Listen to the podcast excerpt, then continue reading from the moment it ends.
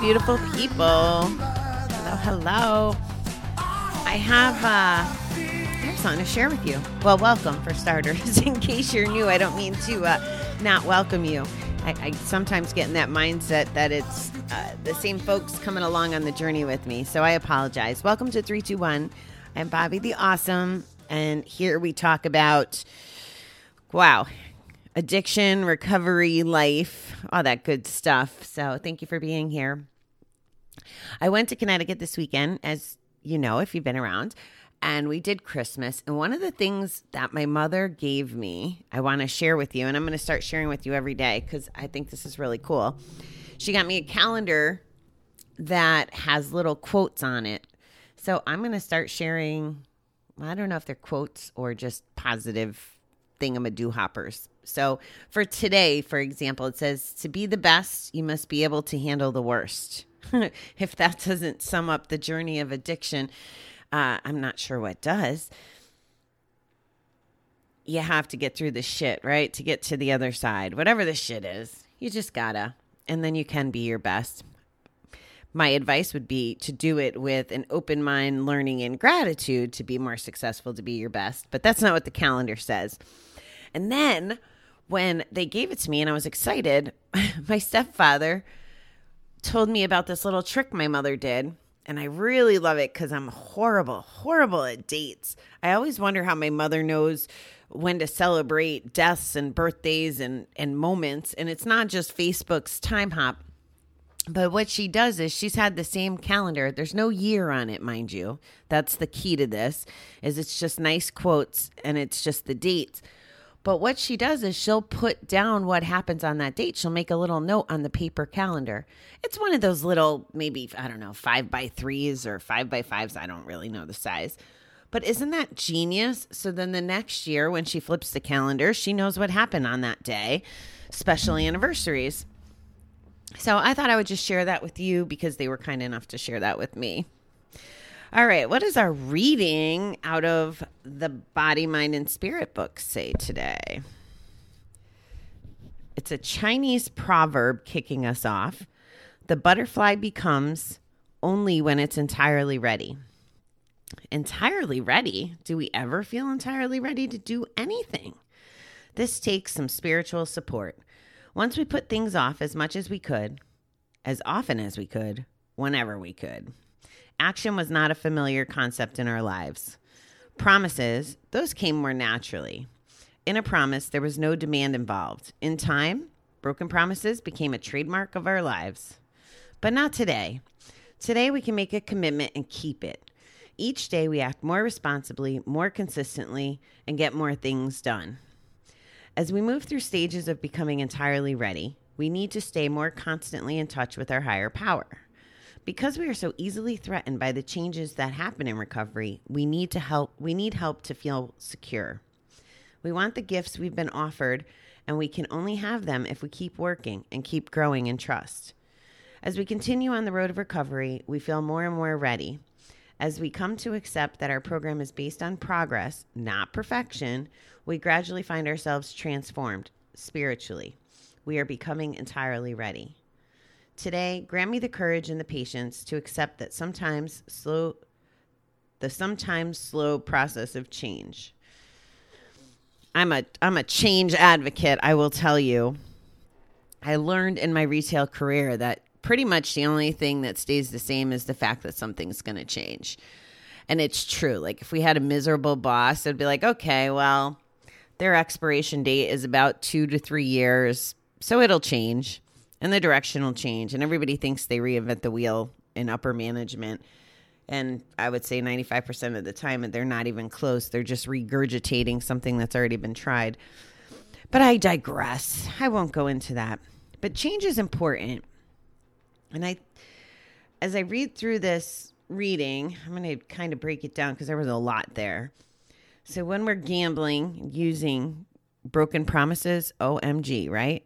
Like how many broken promises have have have we made when we weren't living our best life and it, it does become part of our reputation and in recovery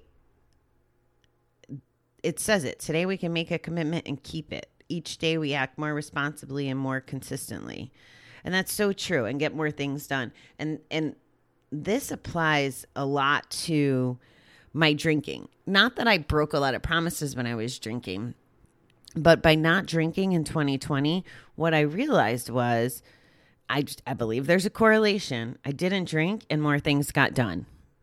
It's it's just the way it it panned out and that's actually part of why I haven't drank again since. I still am not declaring that I'll never drink again, but that is there's definitely a correlation. And it's crazy. I don't even think about alcohol 99% of the time unless I'm talking about it in this scope, but I don't I mean there's a few moments where it's like, ah, I wish I could because I feel sometimes like an entitlement, which is not a very recovery thing to feel.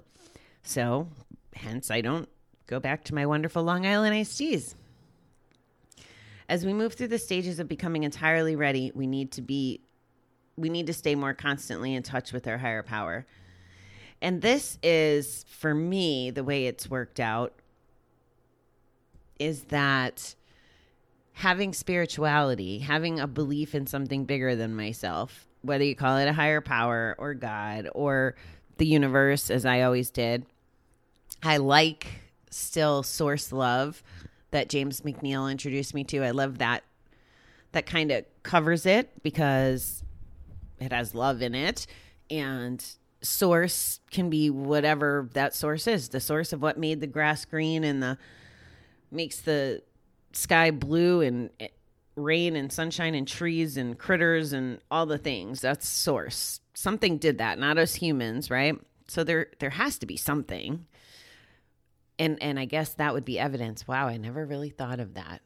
I always in all my denial of of getting into that conversation around faith was like well if i can't see it i can't believe it. But geez i guess the whole world is here for us to see to have some faith in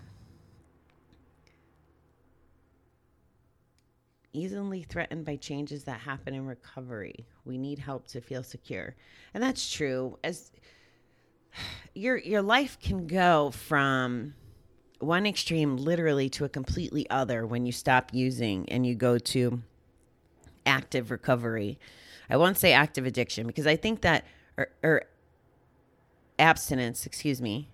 I wouldn't say from active addiction to not an active recovery. And and what I mean is if you've heard the term dry drunk, you can maybe not consume alcohol, but if you're not changing your behaviors and your attitude and your actions, like if you still break promises even though you're sober, that's not recovery to me. That is abstinence. So it has to be recovery. It has to be doing the work. It has to be searching and digging and and healing and awareness and being open to this change. Change change can be so good. We talked the other day about relationships and and and losing jobs and stuff, those big changes. And I told you how I tell people like congratulations when those things happen because it means you can change and maybe you didn't have the strength independently to initiate those changes. So there's the source, love, universe, God, whatever, helping you along on your path. So embracing change will definitely make your life a whole lot easier. I have upside downed, upside downed. Is that a, is that the right word? But when I think about a year ago, my mindset, just a year ago, and and how much has changed.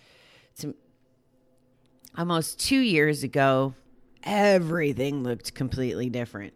I was in a relationship. I was planning on moving to Wisconsin. I was on the pink cloud of recovery. I was going to group all the time. I was working my day job. I didn't have a podcast. I mean, so many things have happened in 2 years. And through all the the things, the breakup, the travel, the show, the the online learning, leaving my job, all those things are changes and I couldn't be more happy. And I wouldn't have any of that if I didn't work on my recovery. And even though two years ago I had close close to two years without a bet, it didn't mean that my thinking was of a recovering person. I mean, I thought it was, and I did the best I could, but how much have I grown in the last two years is just mind blowing to me. My perception on, on life, and so much of that happened hap, happened last year, and it came through, like the calendar said, it came through those worsts. What's worse than a pandemic and people dying and not being able to talk to someone through a breakup? not being able to go anywhere, not being able to live your normal life, having your plans canceled, not being able to see your friends and family, like the worst. What what what worst leads us to our best. And and I have so much gratitude for 2020 for that reason because all that shit all that cleaning house I needed to do, all that digging deep was presented to me. Not more than I can handle otherwise I probably wouldn't be sitting here, right? But all that stuff was the inspiration to get me to this inspiration, motivation, not sure the right language around that, but that's what got me to this place today. And I'm in a happy place today. And I could talk about this stuff and so many other things without the pain of it. I can solve problems a little better today. I'm still emotional. I still get wound up I would have never thought of myself as having an anger issue until you put me on the the phone or give me a problem with one of these people that I'm paying for service. Then I learn anger when they screw up and I have these go to. So I still have a lot of work to do there. I have to like take a chill pill and just be like, okay, the person on the other phone, it's not their fault. It's really just not their fault. Um, and I usually tell them, by the way, like, hey, sorry, I'm pissed at your company, not you. You just have the consequence of dealing with me when I get in those frustrated states. So I have so much work to do, and that's okay. I'm up for the challenge. Every day I'm going to learn something new. I got I went to a training last night. If you guys don't know who Grant Cardone is, now he's not for everyone, but he is a very very very wealthy man who has no problem talking about money but he shares his message and shares his sales tricks and his business tricks with with everyone and I'm going to a conference in March where I will uh, get to meet him. And I actually treated myself to a little bit better level. And this is this is recovery thinking versus my old thinking. My old thinking would have been, well, I don't have money to buy a better ticket because I would have been I probably wouldn't be at the conference in the first place, but never mind. I'd be like, where's the closest casino in Miami? Or even if I was clean, oh God, I don't deserve that ticket. I'm not worth it. Uh, that's crazy, blah, blah, blah. So I bought the ticket about two weeks ago for a better seat. So I'm going to be closer to the stage. Now, there's only 2,000 people here. And yeah, it's obviously a revenue builder to have the same event and have higher end tickets. But here's the thing I found out who some of the people that are going to be there will be. It's about proximity. And I'm telling you guys this first. I'm so freaking excited. I haven't even told any of my friends or family.